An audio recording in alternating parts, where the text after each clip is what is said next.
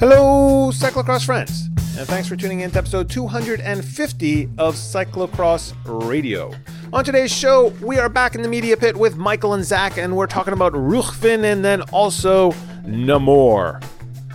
Before we get into all that, I want to once again remind you that you can subscribe to the CXHairs bulletin to get all of your analysis, photos, videos. These podcasts are rolled into it, everything is all part of the CX Hairs Bulletin. Go subscribe at cxhairs.substack.com. You can also give a gift if you've forgotten that cyclocross friend in your life and need to give them a last second gift. Give them a subscription to the bulletin, cxhairs.substack.com. Also, head over to wideanglepodium.com. Subscribe to those shows. Best independent cycling podcast network, hands down. We want you to be a part of that community. Wideanglepodium.com. Hey, if you haven't left a review for our show, we'd love for you to do it. Give us five stars and leave a comment. You you could you could say nice things about us. We we won't mind. All right.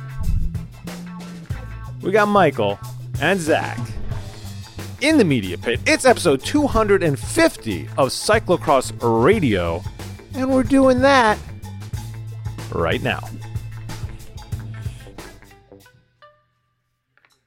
We are back in the media pit with Zach and Michael. We got two World Cups, double World Cup weekend to talk about. But before we get to any of that, Michael, how's it going? Bill, I'm feeling a bit feisty. You know, I'm over here drinking a cold one. I've had maybe one, two, three, four. Tell me that you love Namur. That's a throwback, man. I mad props to you. What that that is a that is a vintage like mid mid aughts Mid aughts, yeah, dude. That's the uh, golden age. indie classic. I, I was can I can I tell you I was uh um I was workshopping something along the lines of uh Tom Pidcock toyed with Eli so much he was more like Teddy Ruxpin. Oh, that's that's good. I was something like Rucphen, more like Tom Pitters Sawyer getting the jump on Eli Huckfin. Okay, yeah, yeah. Zach, anything? Zach? Come on. uh, Comedy I, comes in I, I threes. don't have anything. I did not spend my time workshopping uh, these these intro puns, so I guess I've really uh, Yeah, Really- I, uh, I've Teddy, dropped the Teddy. Ruxpin. Teddy Ruxpin's been hanging with me since Saturday, just just trying to trying to figure out how to how to make that work. And anybody who is like, there's probably, ha- you know, I don't know what your age breakdown, Bill, but a lot of people don't even know what that is. You just said so. That's okay. Um, um, that's there's there's Google. It's fine. Yep. That's that's the vibe of the podcast. Just throwing out random random references, callback to like early '90s, you know, S- San Antonio Spurs teams and and toys from the '80s. Yeah. Well, let's start with Rucphen, and we can start with you know uh, uh, two. What can we say here? I I would say total of both races, total of five good laps. But let's let's start with the race where there was one good lap.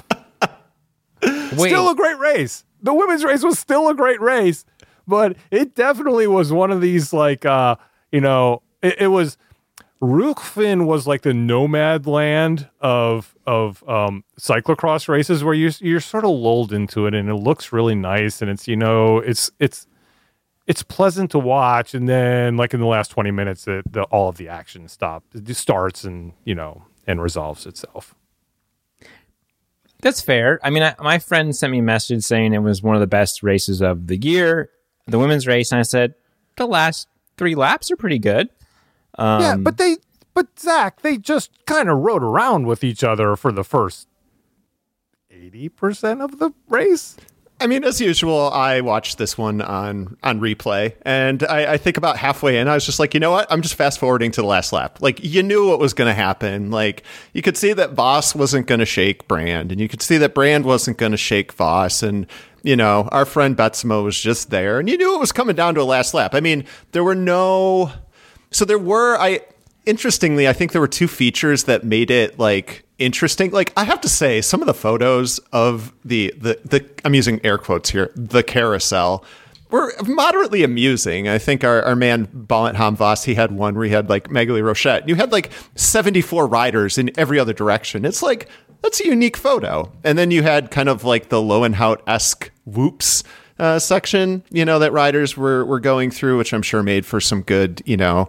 But I, it didn't seem like there were any decisive features, and it was very kind of like a flat ish course otherwise. So it just felt like there was nothing, there were no places where those riders were going to separate.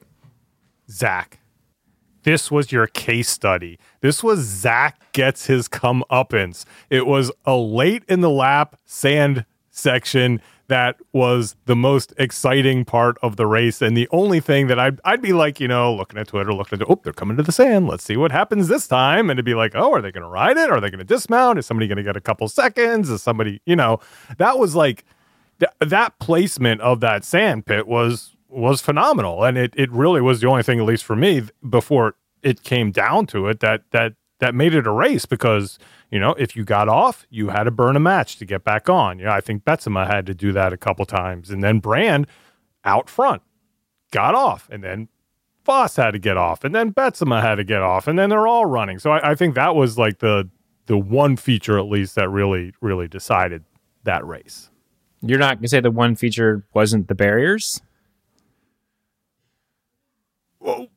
Yes in the men's race for sure Well, okay, I guess in the women's race it didn't quite decide it, but it was it that was the moment, right? In the women's race was the barriers, was the Vos trying to get back in and then would she do it? She did it and then she does a sprint at the end. I don't know, I guess I'm saying the most like action happened at the barriers sort of.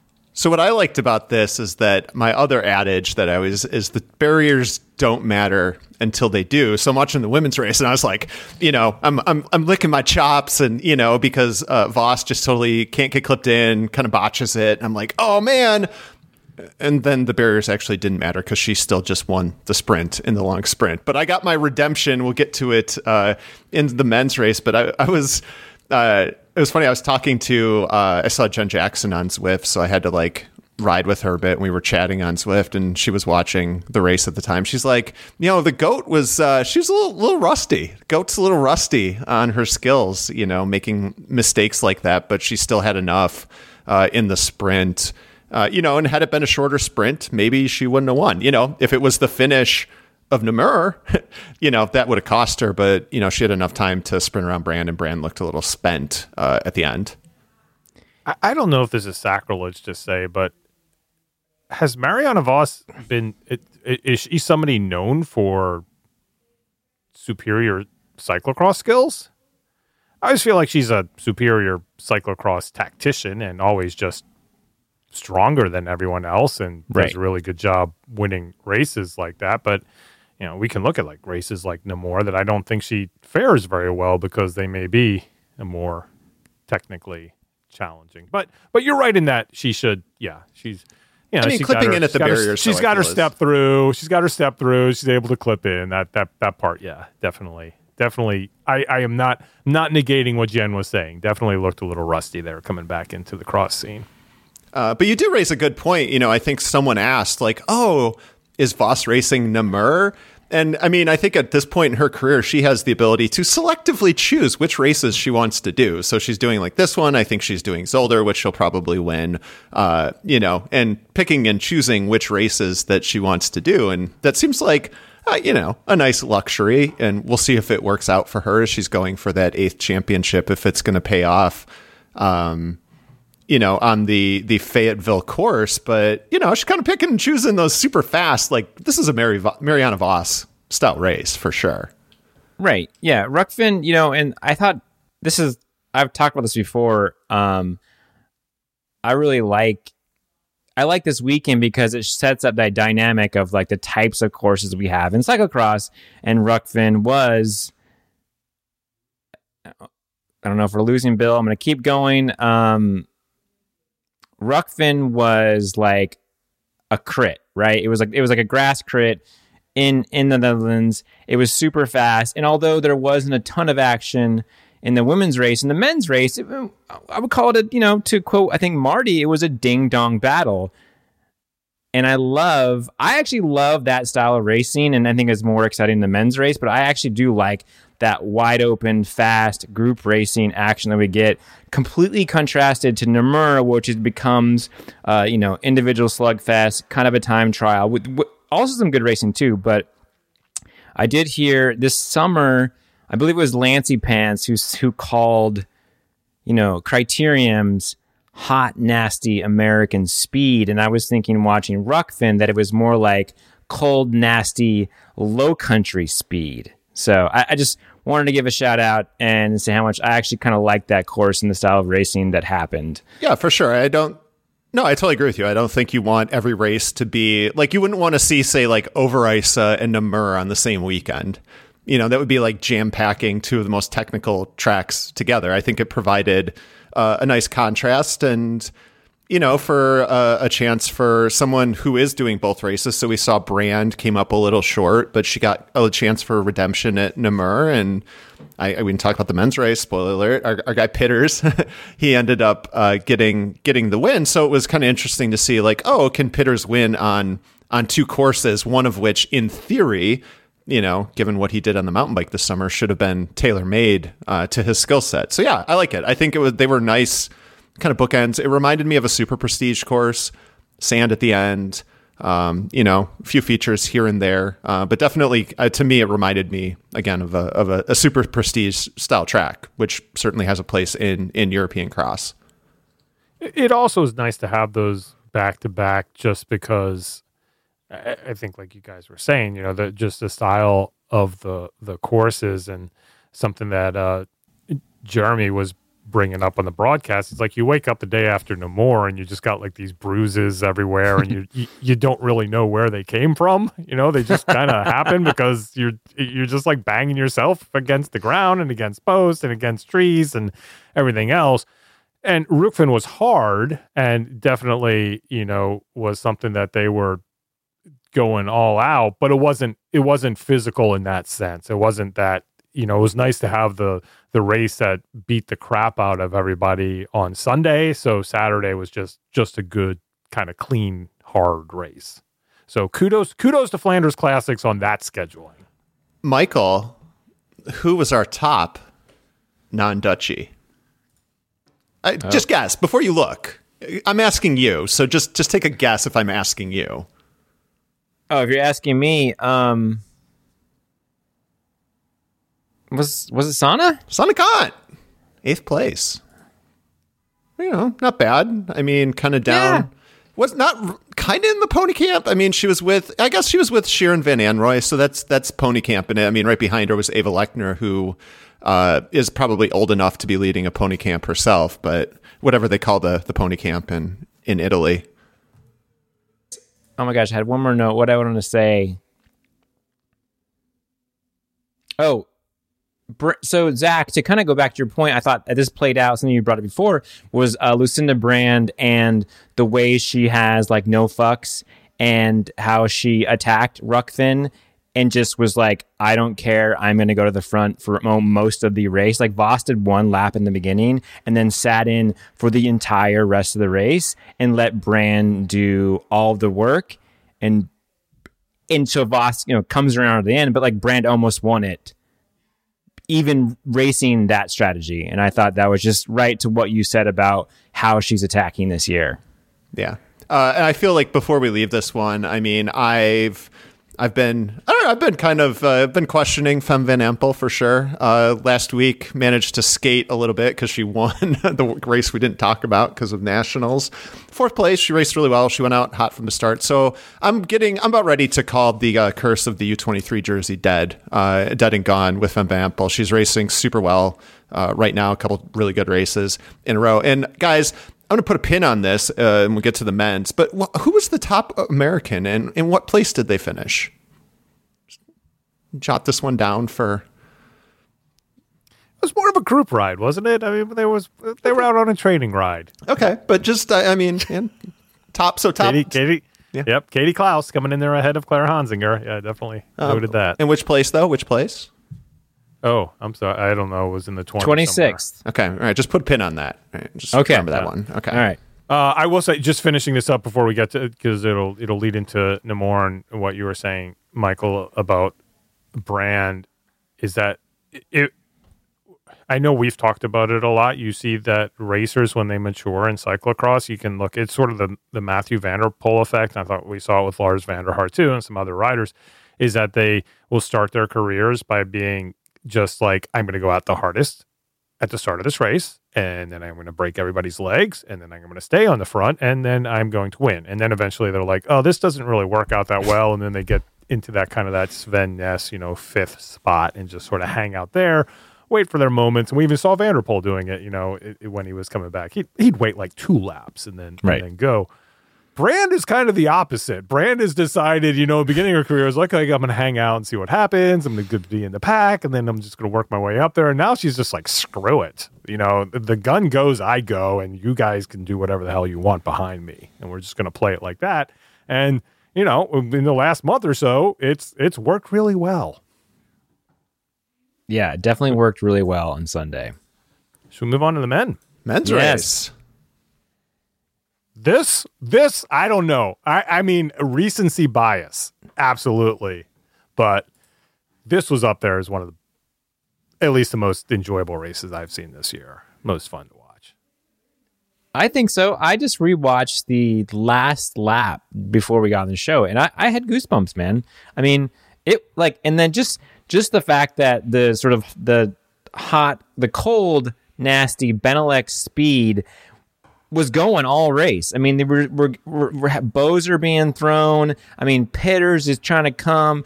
Eli is going. I mean, like you had, you know, the sauces. Eli was alone at the front at the beginning, and I was like, you know, oh, he's actually at the front. Like, what's he to do? But our man Mikey V comes through and just like gets up and he makes his way up there. I don't know. I just ding dong battle for sure.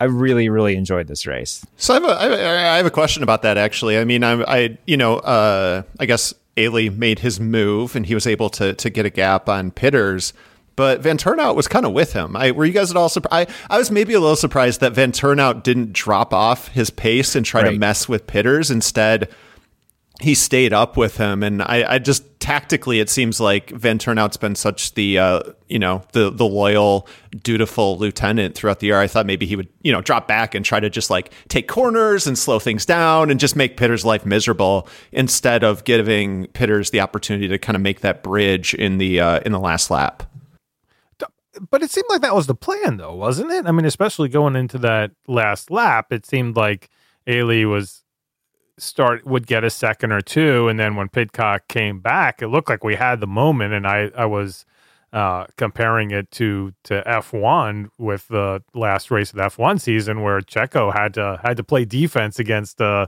Lewis Hamilton as far as long as he could to try to hold him up. And sadly, and you know, it's not GCN's fault; it's whoever's running the, the cameras. We just missed it. We we just missed the pl- the time Right. when when Pidcock was like, "Yeah, uh, Mike, we're not we're not playing this game. Um, I'm just gonna go." And then he was just all of a sudden on on Eli's wheel. But I think, I, I really think that was kind of in his mind that okay, I need to hold up Pidcock here and give my guy a, a, another second or so, and he just he just was not able to do it. He was not able to get in his way. So I don't know. I felt like I, I, I may have I may have seen it differently. I just I felt like that was in the works, and it just he just never had the opportunity. Oh, sure. Once he bridged up, but like there was, I mean, I, I felt like it, and maybe I'm missing what happened, but it felt like, you know, Eli makes his late lap, late race attack, and he's like, you know, which he's done to Toon and Lars repeatedly in one race. So you're you're saying Michael Michael should have just let him go even farther, just let him go. he should have pulled back because, like, uh, Yeah. right, Michael wasn't Eli. I mean, he had like a gap for like a lap and a half. Like Pitters was in full on right. That's why it was suspenseful. Is you had Pitters like, is he going to close that gap? I thought maybe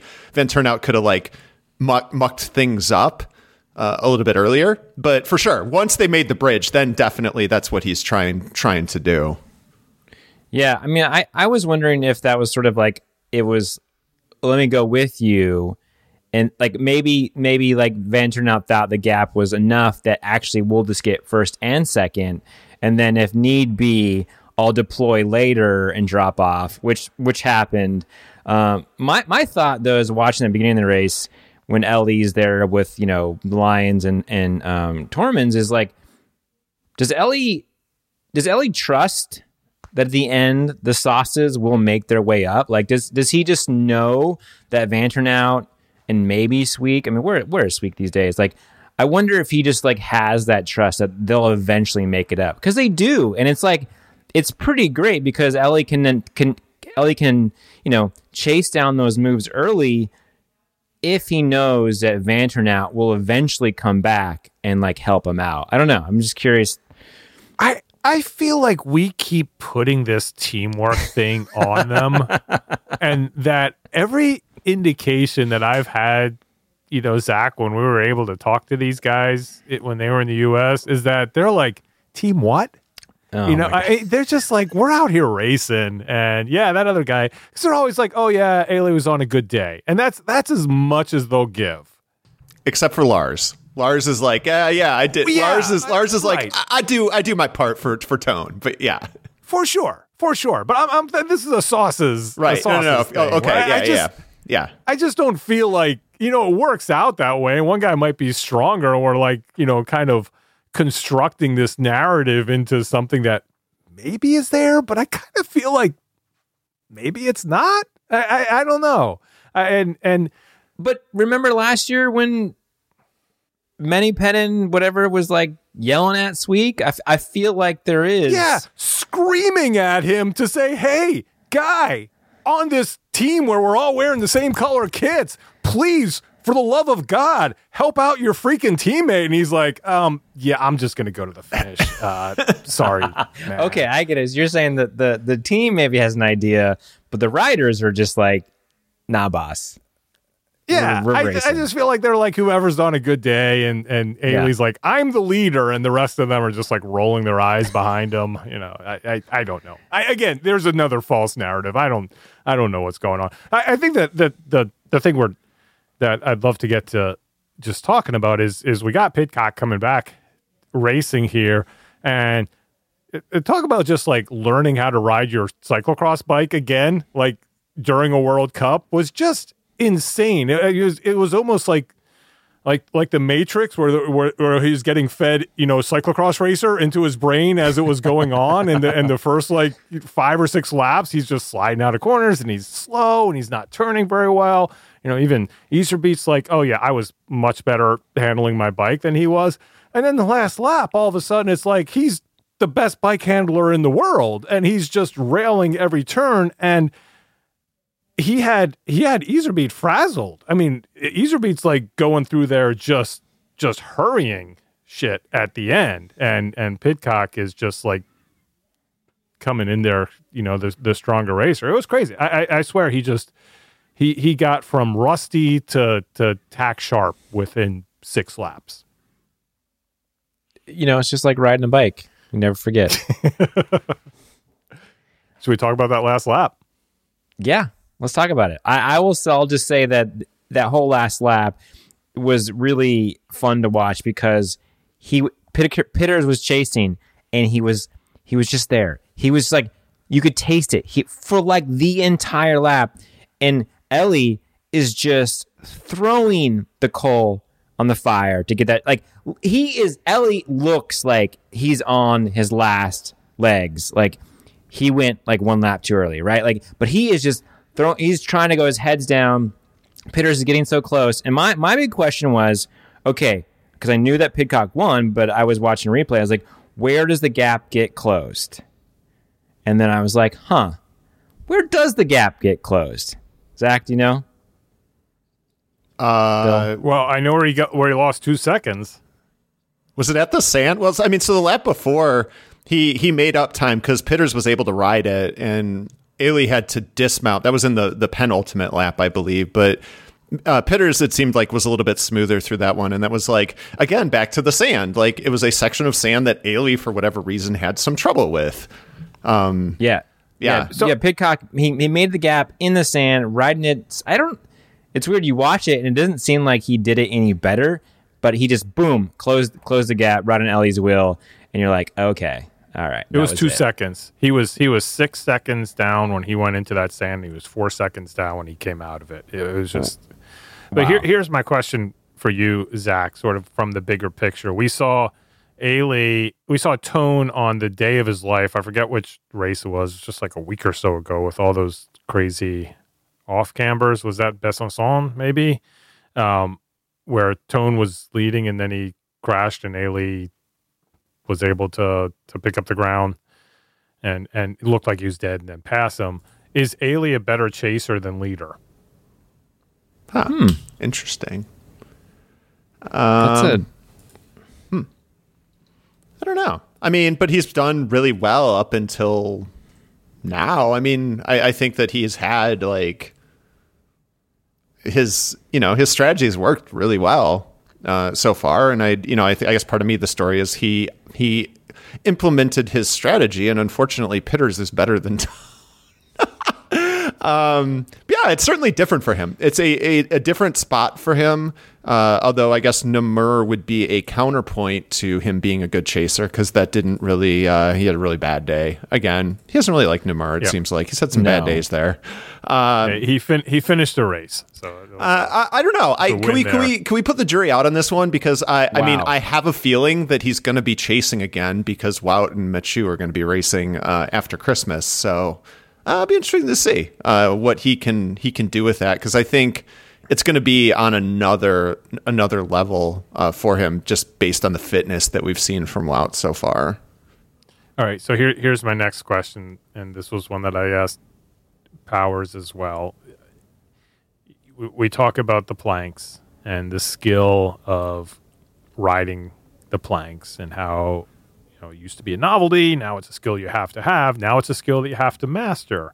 So we've now seen three World Cups that Eli Iserbyt has lost, has definitively lost because he got outperformed at the planks. Two of them being Tabor. He lost to Vanthourenhout because Vanthourenhout was smoother and was able to accelerate after the planks. He lost to Lars because Lars ran faster than him riding at the planks. And then Pidcock, not only riding faster, but just being able to technically set up the entrance to the planks better and to come in there with more speed and to be able to.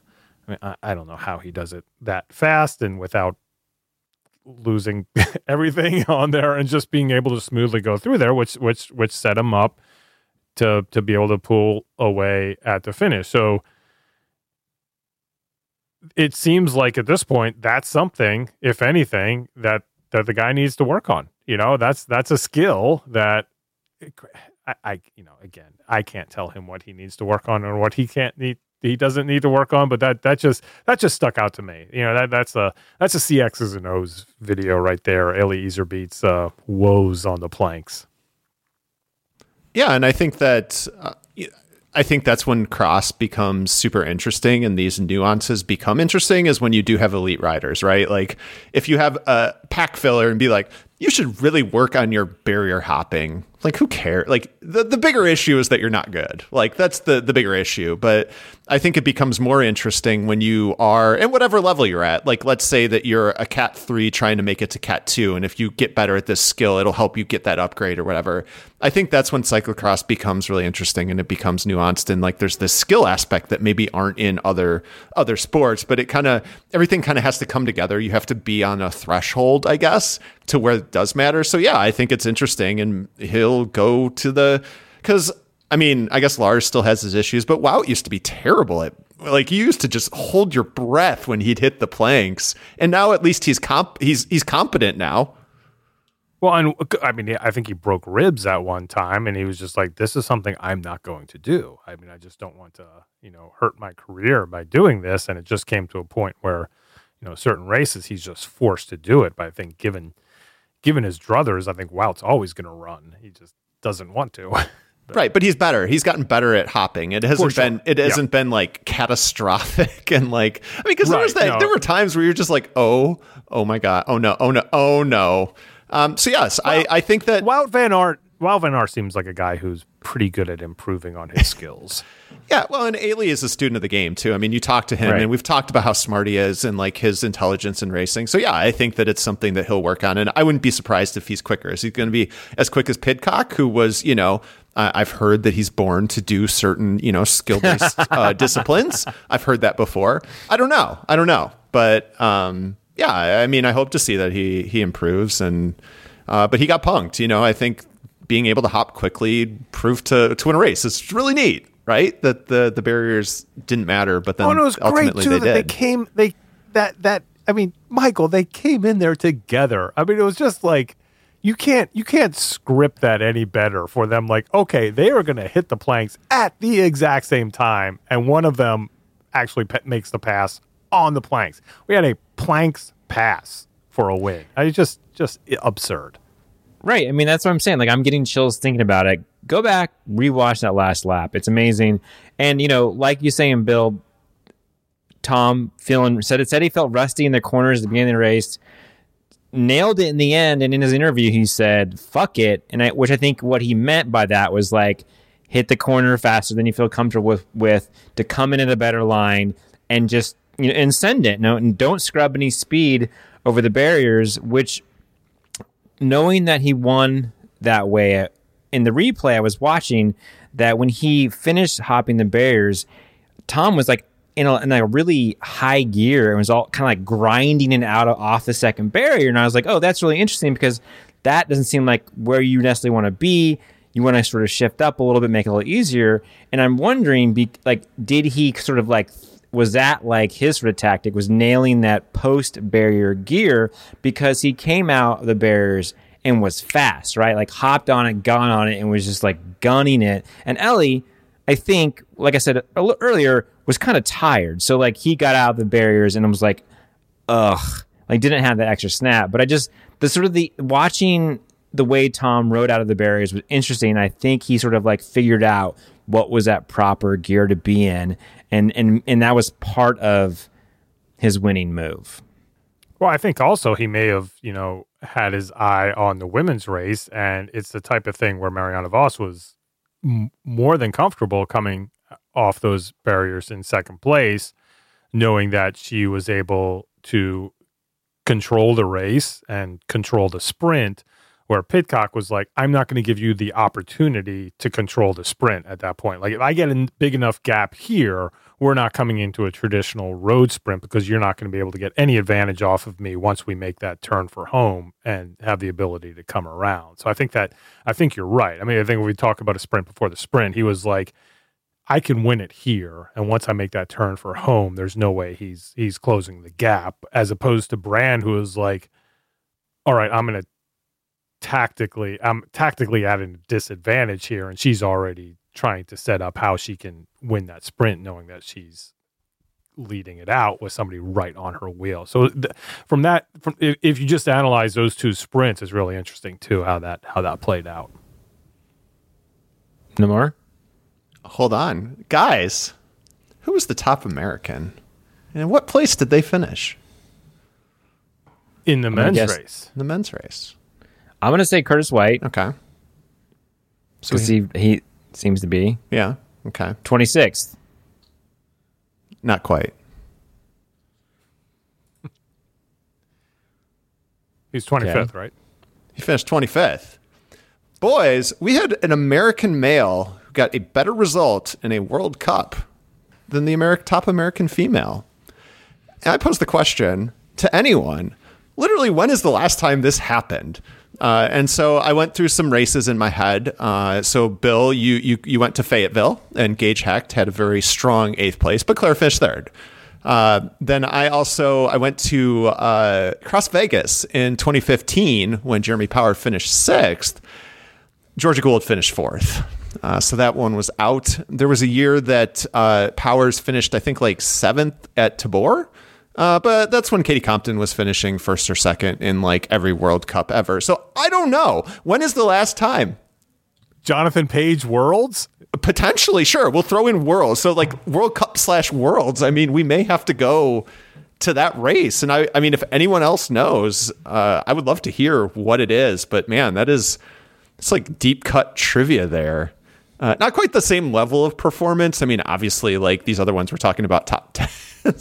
I, I am I am confident that Jan Buxton will have the answer for us as soon as he hears this. yes. Okay. Good. so that is I, I'm interested to know because I can't really think of like any other ones. I mean, like Hyde had a top 15 at Namur, but like Namur, there's always like four American women in the top 10 in, in typical years past. So I don't know uh, what the answer So to that one when is. when Page finished second at Hoogerheide uh, in 2007, Katie Compton second. So Oh, Push. Push. Oh, it's a push. Oh man. Oh boy. uh, so that was like, I mean, so Pitter's winning this race, right? Part of the the trivia was the first first male Brit to win a World Cup, or first one in a long time. That that was that was part of the trivia. The other tri- part of the trivia was first non-Dutch, non-Belgy since I think Francis Mourey in 2015. Yeah, so kind of it, it's it's wild to think just because like you know Pitters is really good and and so it's, I don't know to me it's just kind of wild to think that that's the case, but I mean it's also true because we'll get to we'll get to pit box talk pit box talk where I don't think Britain's choice was super high uh, in terms of of of pit choices um, because like they just don't have the the rankings. The the the, the true fans will say it, it it's only because uh, Pidcock was on uh, Sven's Telenet Fidea Young Lions team, and therefore he actually is a Belgian. All right, let's go to Namur. uh, so this is, uh, uh, you know, Michael, you were talking about the racing versus this one. I mean, Namur is my favorite course, favorite race of the year. I mean, it's for me, it's you know the Super Bowl. It's the one that I, I don't miss, and I think part of that is because it's it's so challenging, right? There's just so much going on that that truly I felt like I feel like, and not so much this year, but definitely in like 2019, I think that this year was a pretty mild on the uh, continuum of Namurs in terms of the weather and the conditions. Relatively mild, you know, uh, not not super spicy on the uh, the spice chart, but it's it is truly one of those races where literally anything can happen in the last lap, no matter how big your lead is. maybe mild weather-wise, but let's talk about the course changes. I think they they put in a couple features here that you know you had in the men's and the women's side on that one drop where people were pretty much coming to the top of it and go, okay, let me make sure that I got my wheels lined up here because I don't want to crash at the bottom of this thing. You know, and, and, and we've had like, you know, drops like that before, but that seemed that seemed significant. But more importantly than that, do you think that they declarified this uh this course this year? It seemed it seemed like the cobbled climb not as much of a feature. I mean, it seemed like maybe it was the same. I still haven't figured out how it leads into the off cambers, but it seemed like last year they were on that a lot longer and she was able to make up more ground on that climb. Did it seem shorter, Zach? You see, you bring up an interesting point. It's I, I didn't go back. I know the cobbled climb has been on since at least I think 2019. I don't. I didn't check. 20, 2017 it wasn't. So it was a different course. So they they realized they had this road, and I don't think they've still really dialed in how to get there. right? Because Right. we had the stairs, which I happen to love the stairs, but the stairs were a disaster. Uh, last year's was kind of weird. It was that weird uh, and similar. This year was a really challenge. Like it's a very steep. Like there's no easy transition to it. Um, so maybe they Look, dropped look, on. Let's just let's just go with let's give them credit that at least they've decided they're going to go up the stairs instead of down. So let's let's at least give them credit for that and, and go from there. From Okay. from the tone. So yeah, so it Bring may. Bring back I back the would. Riddler. downhill stairs. Bring back the downhill stairs. I want them back. I'm sorry. So I we hated would- them, but now I wish them. So we'd have to check, I guess, to see. I mean, we could look at the course map from last year, but it may have been shorter. They may have dropped them in sooner. Um, but definitely, you know, with that, there was definitely a premium. I, I- don't think the the television really gives justice to how steep that remount is. I think you saw where if you could ride it was a huge benefit, uh, and it was the same last year. Where if you could be on your bike going up that like it was significantly advantageous because it was just it seems really steep that the TV camera angle doesn't do justice to. And it's crazy too. Like every lap after the descent before the the cobbles. I, I think I think that the, most riders are in their beds now, still trying to figure out the best way to do it. Yeah. I, I don't think anybody, maybe, uh, maybe Van Torn n- nailed it, but I, I just think I'd like like Alvarado. I think about like she was like, oh, I'm gonna go all the way to the right. That that seems like a smart thing to do. And then she's with the fans, like had slid completely under the under the the fencing, was on the other side, and there's just like it was crazy. It was just like every lap was like, okay, you know, Pidcock the same way. I was like, well, okay, I can ride this. I I was born to ride this. I'm going to ride this, and you know, and then then he's got to run it, and he still can't run down it. It just it it was that was a crazy section. I will say, like, definitely, and we'll get to this with the men. It, it was definitely a feature that you had to go slowly, and I think we saw with Pitters that if you tried to rush it, you were you were hosed.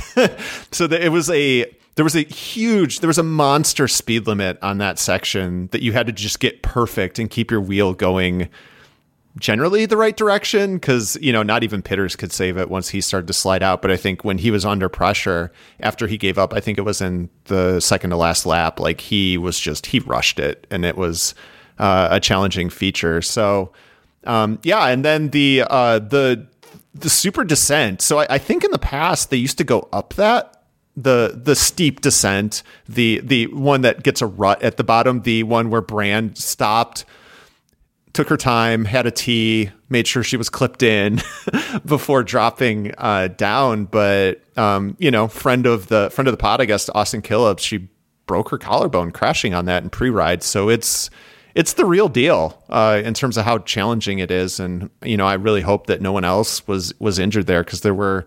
It seemed like there were fewer crashes, but there was that rut that forms at the bottom, and if you're not clipped in, like yikes.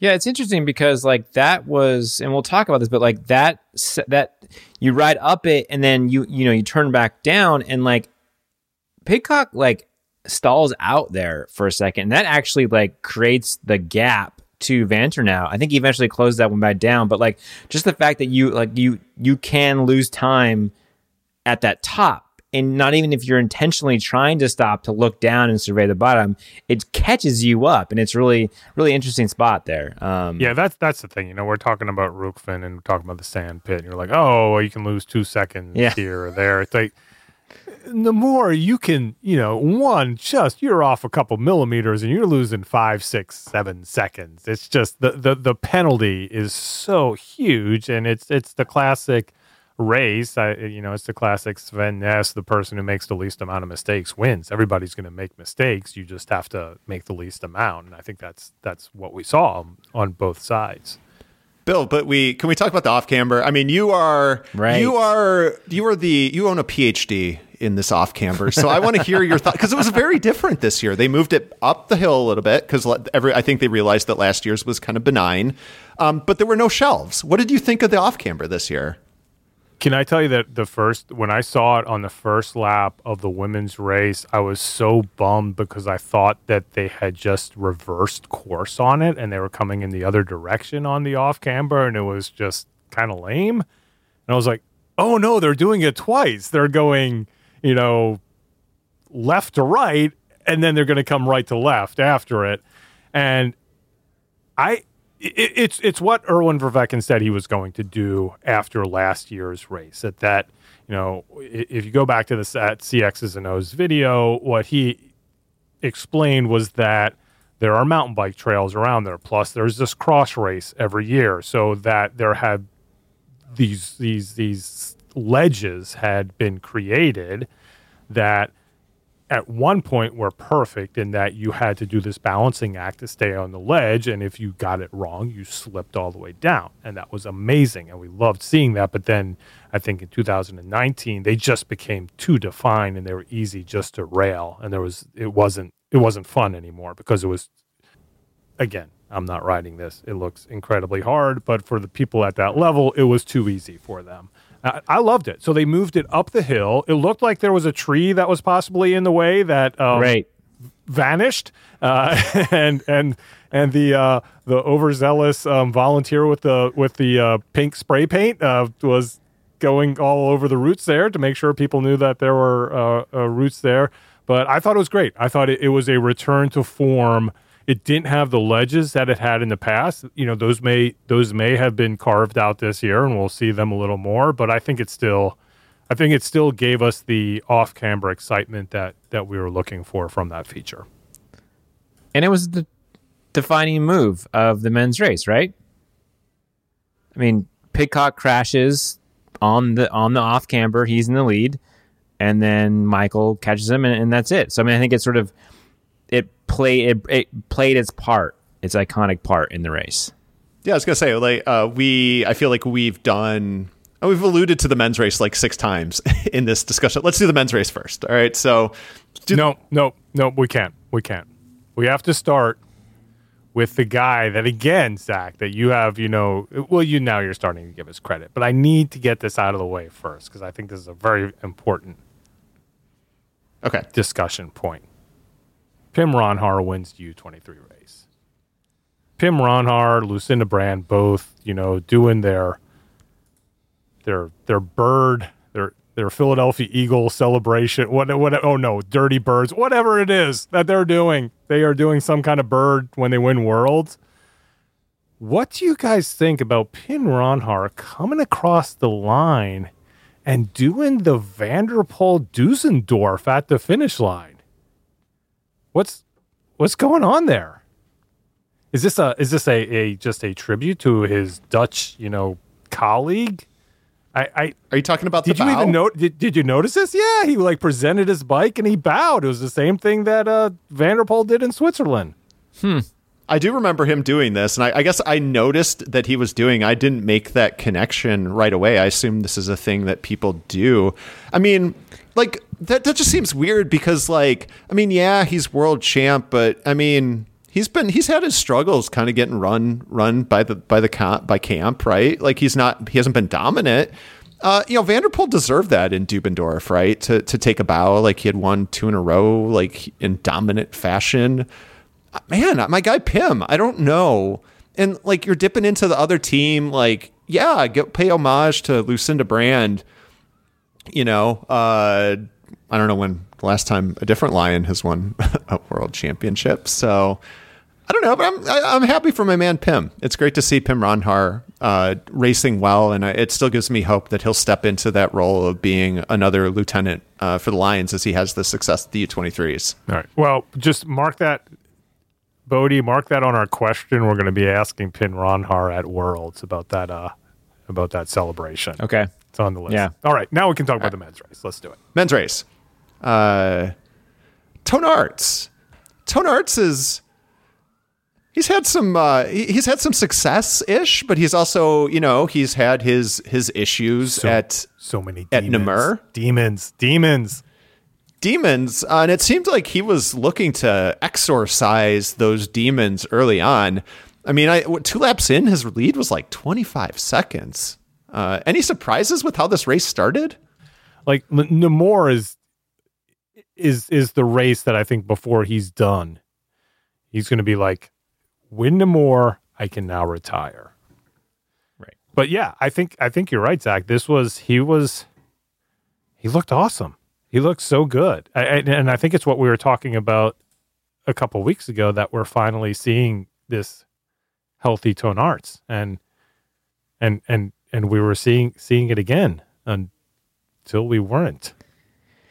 Yeah, I mean, he got taken out by the roots again, and then he got he he seems to. I mean, what's going on um over there at the Lions tire shop? Because he got another he got another inopportune flat tire. That was the one that Um. And wasn't that that was on the that that's where everybody's you know, Pidcock is is tracking him down. It was after he had that crash on that descent. As as I pointed out, it was, you know, I was talking about the overzealous guy with the pink spray paint. That was that was the one route he didn't paint. As as if again, I not to get too far off track, but there was one year at, at DCCX and our our UCI official, I'll name it. It was Tom Nee. Tom Nee comes in there. Tom Nee has a good sense of humor, and we're going through there, and we got this guy. You know, the, the other team that we that promotes DCCX, DCM to be big mountain bike race team, and he's got his orange paint out, and he is just painting every route,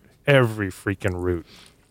at the Armed Forces Retirement Home on DCCX, and you know we're doing our, our course walkthrough with the DCCX officials, and and and Tom like sees the guy painting, and he goes, "You missed one." Just sort of jokingly at the guy because he's just like painting everything, and it like like it matters, you know. And I, and I understand if there's like a big obstacle that's hidden that you want to alert people to that's like in the middle of the course. But that's that kind of reminded me of what we had at Namur, where there was just like pink paint everywhere. It's like, hey guys, everywhere you move, there's going to be a route. You know, I don't know if we really need to point them all out to you. Basically, take take your fate into your own hands when you go down here. And you know, it didn't it didn't work out great for Toon. Yeah, I mean, you know, Pidcock I, I think at the beginning, um, I I had this sense it just seemed like Pidcock was going to do something. And so it was kind of interesting to me that early on he was just kind of sitting in. I mean, I think at one point he was like sixth or eighth wheel, just kind of hanging out. He was just chilling. I'm like, wow, he has no sense of urgency uh, that Toon Aerts is just kind of up the road and doing his thing at the front. Um, but I think finally he kind of turned it on um, it seemed like he was going to drop Vanthourenhout. So like he made his move, he was starting to make his move, and you know, and then Tone his flat happened at like the worst possible place because the way the pit was set up, you know, he had to go all the way down. He had to go up the cobbled climb. He had to go across the off camber. He had to climb all the way back up. Like literally the worst possible place, probably. And to his, I gave him so much credit for riding that off camber when he when he did flat, but yeah, and Pitters starts to kind of close it down, and you know you could see coming off that um, onto the cobbles, it seemed like Pitters was going to win the race. Like to me, he made the pass, he made a big attack up the cobble climb. It just didn't. I didn't see any point where Vanthourenhout looked like he had the legs. It seemed like he was kind of hanging on, and Pitters was kind of running that group um, yeah, with two to go, I'm like, Pidcock's got this. Like, he's got this, you know, he's looking strong. He's got the climbs. We saw what he did on the mountain bike and, and stuff like that this summer. So, yeah, I thought he was, I, I thought he was looking good. Michael, do you think that Pidcock watched some game tape, took into consideration the mistakes that he made, or possible mistakes? I mean, I don't know if it was a mistake. He basically, in 2020, of course, he had Wout and Mathieu Van der Poel in there with him as well. But he was with those guys, he was basically Rudy the Rabbit. He's like, I'm going to go out as fast as I can and try to get away from you guys and then see what happens. And that was awesome until he just ran out of steam and Wout chased him down and van der Poel patted Wout on the back and then went in for the win. Do you, do you think that do you think that that played into this at all? That this was this kind of Namur strategy to just kind of hang out and and not do what he did that last time around? That could be it. I mean, I also there's no Van der Poel and no out too, um, and he just won the race before. So yeah, it's interesting. That's a that's a good question, Bill, because he because he's he wins the race and he's talking about how he's rusty in the turns, right? So like going to Namur is like one of the most technically challenging races. So maybe he dialed it back just a little bit to kind of like get his legs under him and, and, and then go from there. So I don't know. Um, you know, talking about the the pit though, because he, he was he was pitting really well in 2020. Was it?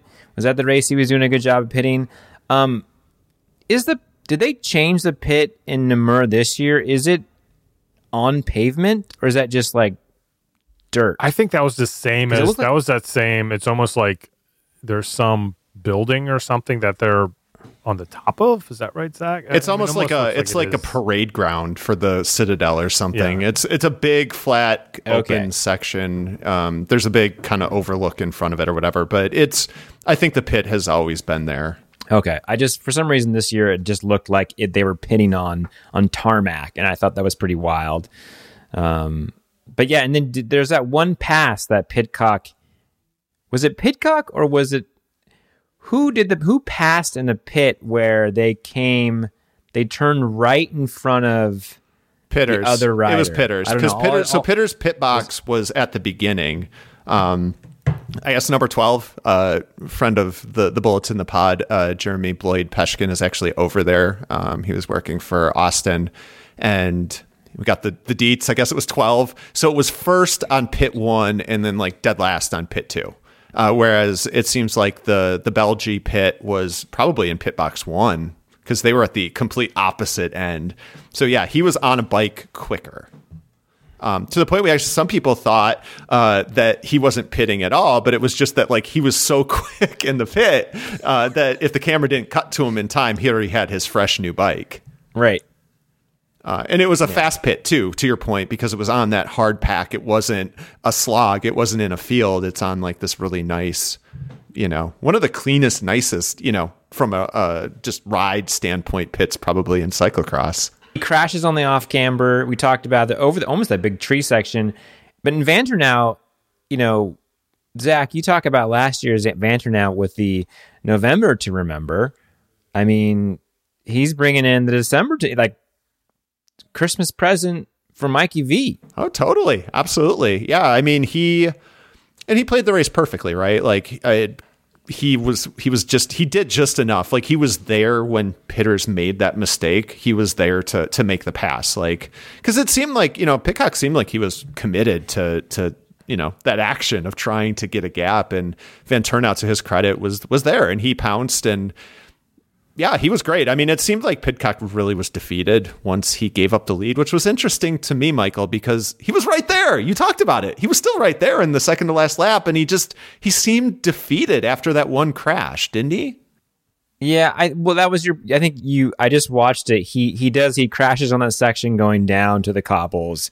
And like you said, Zach, it is a lot steeper than it looks on TV. And so once you have to remount and Vanthourenhout is already gone. Yeah, that kind of. I think that was it. Like, yeah, it's still the deal. Well, I, I think also possibly what had Pidcock kind of defeated was just a performance that Vanthourenhout was putting in. I mean, Pidcock's like, okay, when I get to the cobbled section, when I get to the climb, I'm the fastest climber in this field everybody knows that. And Vanthourenhout's like right there with him the whole way. And even pulling away, you were right. You know, and again, Zach, going back to what you were saying, getting back on the bike is so important. The laps that he was getting it wrong after he gave up the lead, he was losing time there because he he was was not as smooth getting back on his bike. And then the the second part of it, even when uh, they were both forced, I think it was Pidcock who crashed on the off camber, and they're both forced to run. Like Pidcock can't catch him like Vanthourenhout's faster running them in. I, I, just think that every every step of the way he had him beat, and then his his his just his on the bike skills are are sharper, are better. You know, it was it was kind of a, a, a win for the tall guy out there. Yeah, yeah. A couple points on being able to do those things. Uh, a couple points on what you said. One, I really liked when Pidcock was running. They cut to like the low handheld cam and so you got the cross view of seeing Vanthourenhout. He was still on the bike at that point before he dismounted to see just how fast he was moving on that off camber. I, I, I don't think the TV with the view does it justice. We need to go.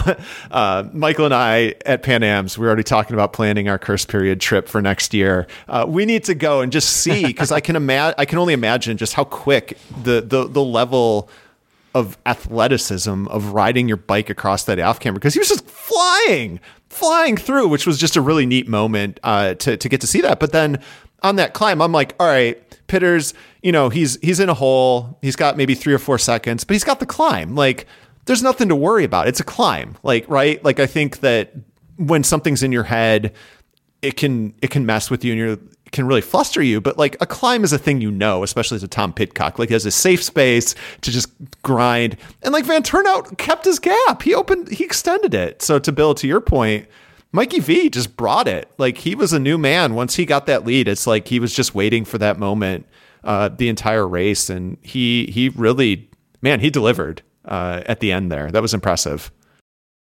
he he's having me rethink my position that mountain bike athletes are better than cyclocross athletes. Because you know, Pidcock in the Olympics, able to drop those guys in the climbs. Ooh. Can't can't do it here. So we'll have to revisit that. Uh, anything more in the men's race, or should we uh, jump over to the Lucinda Brand parade laps? Uh, well, I think we first. I mean, we've got to give a shout. Uh, we did a we did an interview, a fortuitous interview with uh, the Costa Rican representative Felipe Nystrom, cult hero. Who knew? Guy goes to to Belgium. Yeah. You know, he almost Michael almost got ran over by him at Pan Am's. Uh, he's racing the World Cups. You know, he's paying his own way. He's did uh, Rucphen and he did uh, Namur and he's doing Dendermonde and he's going back and then he'll be at Worlds. But cult hero uh, from all reports on the ground. Belgians like international riders as long as they aren't good. Yeah, it makes sense. I mean the the the the amount I don't know if you notice this like it's the the I have not seen more animated Belgian fans than I saw when Vanthourenhout was beating Pidcock. I mean it was like anyone but Tom at that point. But no, I, I, I don't mean it to demean demean what happened. I think that that was awesome uh, for Felipe. Guy came in, uh, you know, last place, but that was because he was enjoying every second of it. Our uh, our um, wide angle podium and CXHairs uh, European correspondent Ethan Glading was there shooting the race, and he was like, it was just awesome. It was like it was so loud every time he came through that that um off camber. He was just like it was just an amazing feel good sight. So uh, yeah, I think I think it's great that he's there and he's But he said it was like for the full three minutes. So like I was trying to because they they did the little time thing for the off camber, and I was trying to figure out what it was. But it was the down, the, the climb on the cobbles, and then the back across. He said the whole time he was in that section, even on the cobbled climb, they were just going bananas. Like he said, it was a wall of sound. Like for Felipe, and I, I saw the video. I guess he was like, you know, videoing it. He was he went to the off camber and was videoing it. I don't know if this is after he got pulled or something. I would assume maybe that was the case or whatever. But I, it's that guy's a feel good story, and you you love to see it. Oh, for sure. And just a, a, a neat side story to see Belgies supporting riders like Americans do for everyone in the field. So um, the women's race. Uh, so I'll just to to start things off. You know, uh, I've been taking some heat uh, for my opinions about uh, cyclocross course design and how race starts and the placement of certain features and. I mean, we've it's been suggested that I, I just don't like cyclocross courses. That I think that they should just be devoid of all features. But and guys, you'll have to help me out here. You're gonna have to help me out. Uh, and I, I, don't know if there's if this is new or not, but I, I kind of like this thing where just you go uphill. It's a big climb at the start. Like, are there any other disciplines that do that? I'm Not really sure. I, I really liked what I saw from Namur. Is that does this happen anywhere else? yeah, 2019 Tour de France, I believe they did that uh, for one stage. This was a this was a they do this in mountain biking at every single race joke. So that was that's kind of where that was going. But I I like the I like the uphill climb. I am pro uphill climb to start. Like the Koppenberg, love the Koppenberg cross. It's a highlight of the year for me. I, I feel like uh, no complaints if you're in a bad spot at the uh, the uphill climb to start the race. You like hill climbs then, Zach. You want a hill climb cross race. So you want the opposite of enduro, but on cross bikes. Okay, got it. New sport. I, I do like climbing. I mean, I I've always enjoyed climbing. Yes, I, I do en- enjoy that, and I think that is uh, a, a part of the sport that I like. Wait, wait, wait, wait. Hang on, hang on, hang on, hang on. Let's let's just let's just let's just d- drill down into this, Michael. I'm I'm I'm on board. So, cyclocross enduro, where you time the uphill portions and then you just party pace the downhill Yeah. portions of the course. Yeah. All right, I'm in. I'm in. Let's do this. I'll invest. Uh, we had some uh, we had some discussion about trying to make sports for Americans. Guys, are we trying to make a, a discipline where Clara is successful? Are we? Is this like? Is this like? We're like, hey guys, I know we're struggling right now, but like, let's create a new form of cyclocross where we have an American who's really good at it. Well, you were talking about an uphill start, so I don't know. Fair. Uh, so. Uh, uh, my, my favorite, so Lucinda Brand, like she got off to a good start. Um, but I, to Bill's point from the previous race about how she races, we had uh, Helene Clauzel was kind of at the front after the first big climb. So there's the first big climb, and then they kind of go up again. And she was just like, uh, I'm gonna let you finish. Please get out of my way. Like, what are you doing at the front? Like, I'm going to the front. I'm just gonna start like bombing this field. Like, I love that moment uh, from from Lucinda Brand at the start of the race. Well, and the Clauzels have been doing this all year. I mean, they were doing that in the U.S., and I, I, I, I honestly think it wasn't like one or the other. It was like both of them are just they, they sort of tag team hole shots, and then just go and, and get their get their kid out front and do what they can, and then kind of do that pro pro drift back to wherever they're going to finish up. I mean, uh, granted, both of them actually. uh What is it? Helene ended up sixth, and I don't know where the other Clauzel ended up, but they, they did fine, but yeah, it's kind of funny that they're always they always find themselves at the front. So Denise Betsema, though, I mean, she hung in. She was there. Uh, she was, you know, right behind. I just the first lap when um, Brand literally stopped at the top of that steep drop, took her time, waited. You know, uh, uh, uh, Betsema grabbed her ticket. You know, next in line, number two. She waited to do her remount. But I mean, I think the two of them were kind of together. But then Brand just like punished her on the climbs, which is interesting, right? Because we saw Betsema last year at Beringen was kind of the big like coming out where she just like killed everyone on the first climb of, of that race up to the top of the slag heap. And she's been really successful at climbing races. And it just, I was a little surprised the ease with which Lucinda Brand just buried her, not just like, not on a power section, just climbing. Uh, to, to go absolutely, you know, just, uh, against everything that I said probably 30 minutes ago. It seemed like it was a where I was like the climb wasn't long enough for Clara. It still was longer than normal cyclocross climbs, and I think that it so it turned into more of a road climb almost. I mean, that's why okay. Clara does well on it, and I think maybe that's uh that's where where where uh, Betsema good at those punchy what like seven, eight, nine second climbs, but you get into the 20, 30, 40 second climbs. And I think that's where brand is brand is going to shine, or or or Zach if we get like one of those Koppenberg specialists. yeah, yeah, because Brandon do super well at Koppenberg. It was somewhere in between. It was somewhere in between a short, punchy climb and a Koppenberg climb. Right. Well, I don't, and I don't think the grade. This isn't Koppenberg grade, right? This is just sort of longer. Seriously, like this is. I mean, Michael, this is kind of like a medium mountain stage. Yeah, yeah. No, totally. I com- like I completely see that, Bill. I mean, Brand's a road racer. We know that. So like, yeah, I, think this just also just goes back to Brand just being the best woman right now and just literally on that form where, you know, she lost the day before, but like I said, she went from the gun and was just going to ride as hard as she can all race. And that's just what it's going to be. Um, Zach, Zach, do you think if Lucinda Brand, if there was some universe in which Lucinda Brand actually listened to us yammering on, where she would finally be like, guys, I've said this now for two years straight. I'm a cyclocross racer, not a road racer. yeah, that's true. Well, and I think she's kind of shown that. I mean, I think uh, I don't have the year in front of me, but I think the first year she won Namur, right? Like there was this long period where you know Evie. So it must have been 2018 because Evie won it in 2017. Um, Katerina Nash always did well there. Eva Lechner would do well, and everyone's like the mountain bikesters was my favorite term from from the Euro correspondence back when we still had to to pirate Euro feeds to watch our cyclocross.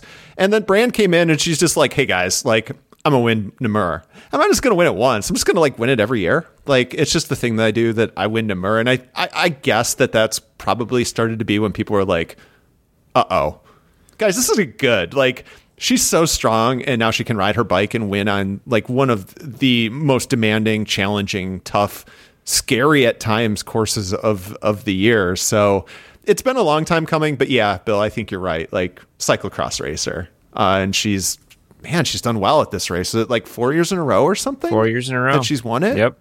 Yeah, one, two, three, four. She, I mean that that was that was her celebration across the line. She wanted to make sure everybody know she'd won it that many times Ooh. and that she's a fan of Feist. Um, I love it. Yeah. So Betsema coming in second. All right. Am I doing this right? Pook, Pook Petersa. Slap shot. Is that I swear, I someone can like chime in here, but I swear, like, so we didn't talk about it, uh, Michael, but you wanted to do broadcast corner for Rucphen. We had uh, the Bell Netherlands are on they're on lockdown, uh, no fans again, uh, and so watching the non commented GCN stream, you got like that ambient sound that we kind of got um, from I'm thinking all the way back to when Trek first started broadcasting the DVV series, right? When you just get that ambient noise from the cameras, and I swear it was kind of like a uh, Pook Petersa from the race announcer at the venue. It was not Puck, um, but I'm. Please correct me. Let us know. Please let me know if I'm doing this wrong. I probably am, but anyway, uh, that's that's where that came from. All right. Well, third place for her. Zach, Zach, should we um should we go to Clara Corner? So yes, and I have trivia related to that. So should we talk about Clara Corner first, and then we'll get to trivia? So it's like, uh, but it's Clara and Mag's Corner. Like Maghalie Rochette, yeah. uh, she's, I mean, she's a legit force to like be on podiums, and I think eventually she'll win a race. Um, both of them had really bad days by their standards. I mean, Clara was, whew, she was way back. Um, I mean, can we, uh, can we, we can talk stop, about. Can we just stop there for a second? That it's at least we're at the point where we're looking at them, and they were the first ones to sort of cop to this. I mean, Clara said she was happy with the first race back, but you know, not great. But that at least from our expectations and knowing what they can do, that tenth and eleventh place is a finger quote bad day for right. them. I, I, think that's I think that's pretty awesome. I mean, I think that that's that the potential there from years past until now is is pretty cool in that evolution. Yeah, so I mean, Clara was, whew, she was way back. I mean, she fought back. She finished 11th. So I guess there was enough climbing, but it certainly wasn't a repeat of what we saw in 2020, right? Like this was her big race. Michael, you were there. I kind of joked about it with her. Like that was that was when Clara Honsinger became like Clara Honsinger, a person that we talk about as someone who can compete at these international races because that was her race where she, you know, passed uh, Betsema, passed prime time and then dropped Betsema at the end of the race. But not super great. Uh, Rochette tenth, not super great. Um, but I looking at I'm looking at her results right now. Tenth is actually the best that Rochette's ever done there. So Maghalie uh, still has something to prove. And I'm a little surprised, you know, I mean, she was a mountain biker and she's pretty good at mountain biking. A little surprised that she hasn't done better uh, there. 10th DNF, 10th, 20th, 32nd uh, in five races at Namur. So hopefully next year. I'm looking forward to, to Maghalie Rochette having, uh, you know, exercising her demons at Namur next year. I think looking at Clara's, I'd have to go back and look, but I was pretty sure when I was looking at them during the race, Clara did Clara did Clara. I mean, she. I think her lap times were going down every lap, and she may have been definitely amongst the fastest laps in the last couple, and may have been her fastest laps as well. I mean, she was just picking off riders as she went along.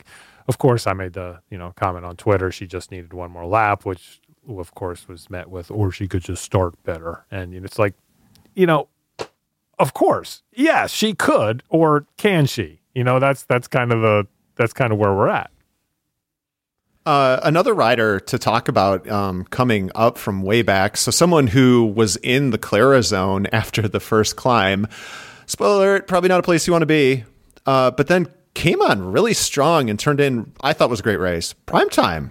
I mean, she was all the way up to fourth finished fifth because Fem Van Empel, she's continuing to ride well and she's having, you know, again, burying the curse of the U23 Women's World winner jersey. Primetime looked great. I thought she raced so well. And I mean, she was, you know, she was one of the riders trying to ride that downhill descent. Um, great result. Super optimistic about what she did. I don't know what happened at the start. I'm guessing part of it is start position, but um, yeah, worked her way all, all the way back up to fourth and ended up fifth. Yeah, it's interesting. These two races, Rucphen and Namur, two different ways in which uh, your good start is going to not having a good start really affects you. Rucphen was a road race, so if you were not in the first 15 wheels, like you were just gone. Like you just you just couldn't make up that gap. Like there was it, that was it. Um, and then Namur is just you have that climb which sorts it out, but if you make a bobble, then you get jammed up behind a rider and then and then there's so much technical stuff that like the time gaps grow. I was just looking at the men's race that Eli Iserbyt finished in fifth place. You know, he's he's probably happy to finish, holds on to his World Cup leaders jersey, but he finished two minutes down in fifth place. Michael, I was watching this. I, I, I pulled up the live timing and was sort of following along with that during the race. Some and, and this is just starting position, and I feel bad for these guys, but some of our North American friends were down by over a minute at pit one. At Namur? Yeah. Whew.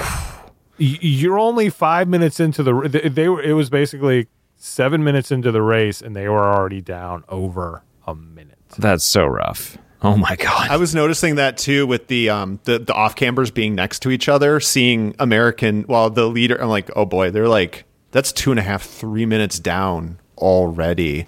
Um, so I know we're kind of running a little long. I want to do some trivia. So World Cup Namur, uh, this is both related to the to the women's race. So World Cup Namur was first held in 2011. It was first held in 2009 um, as a C2. So it was a C2 for two years, and then it's been a World Cup every year. Claire Honsinger finished 11th. Uh, when is the last time an, an American woman did not finish in the top 10 at World Cup Namur?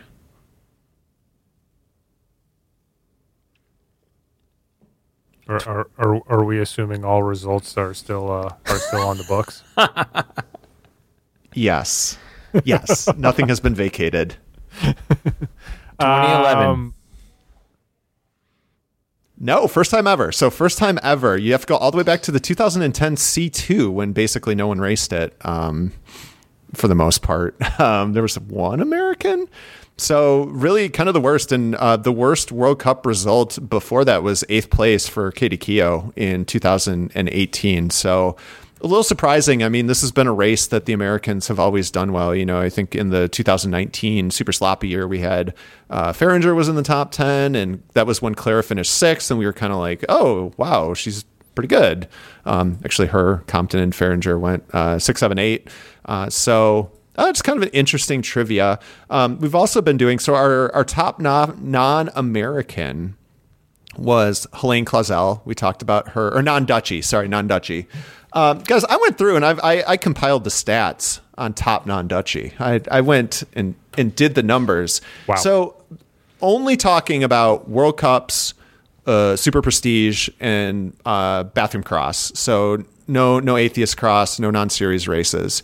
Who who is leading right now as the top top non Dutchy?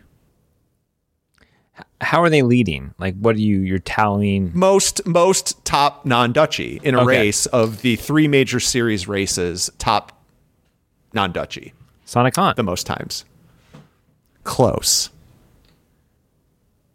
close as in well, it can't be close as in another Belgian. Uh, close as in she's tied for second with several people. Okay, I know Anna Kay was up there for a little while.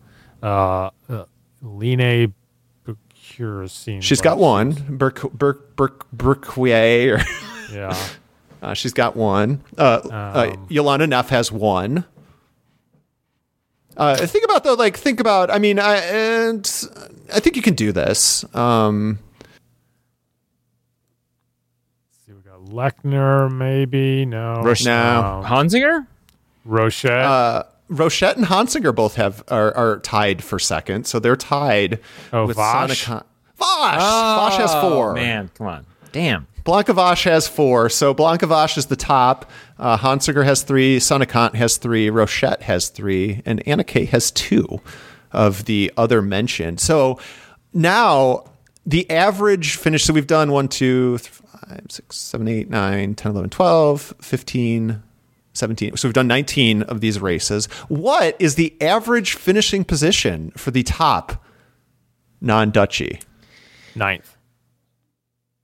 Uh, wait, he's saying ninth. I'm saying seventh. Four and a half. Oh, So we've had we've had two wins. Uh, we Oh, had that's Blanka right. Vas, That- we yeah, had Claire so Honsinger ways- take some dubs. Uh, we had two seconds. So I know one of those was Rochette, and then the other one was, I mean, probably Blanka Vas. I don't remember the other one. Uh, and three thirds. So we've had eight podium finishes.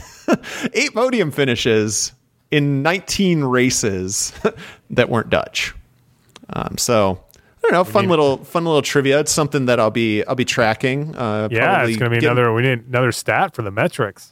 Yeah, yeah. I think we'll probably need to to reboot the uh, the statistics, the the cross metrics, and get a, a look at where those are are at for the year. So anyway, just a little fun little diversion. Um, I appreciate you guys playing along. That was uh, enjoyable for me. is that the TND? The TND stat?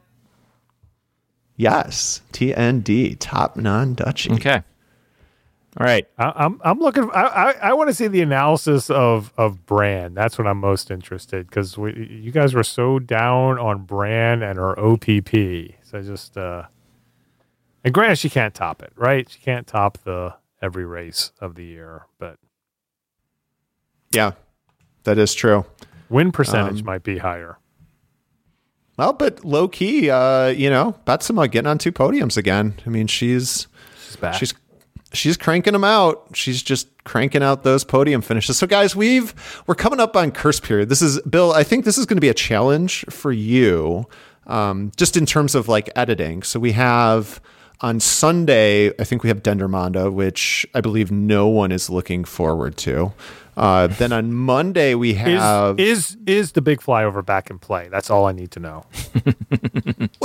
and Van der Poel is there. So I think people will be looking forward to it. It's the chance to see Van der Poel. Uh, Tuesday we have Zolder, which is it a World Cup this year? I feel like it they bumped up or are they doing are they still doing super prestige? Super Prestige. They're doing super prestige. Okay, so there's still a super prestige. Uh, we record on Tuesday, uh, but then we go on Wednesday. We have my second favorite race of the year in super prestige Diegem. I am stoked that the night race of Diegem is back, and then we have a Loenhout on Thursday. So we're gonna have a lot of content, and then we have GP Sven Nys on Saturday, and then we have Hulst on Sunday. So we're I don't know what we're gonna do. We might have to like record on New Year's Eve or something, and we're just gonna have so many races that we're gonna have to talk about here. It's so odd we don't have any races this weekend. Wait, yeah, there's one on Sunday. Oh yeah. Okay. Like Christmas is on Sorry, Saturday. okay. and then yeah, and then Monday, which is a Well, we holiday. may in we may, we may have to we may have to squeeze in an extra an extra even. uh, We can't do mini episodes; it's impossible for us. So it's- Yeah.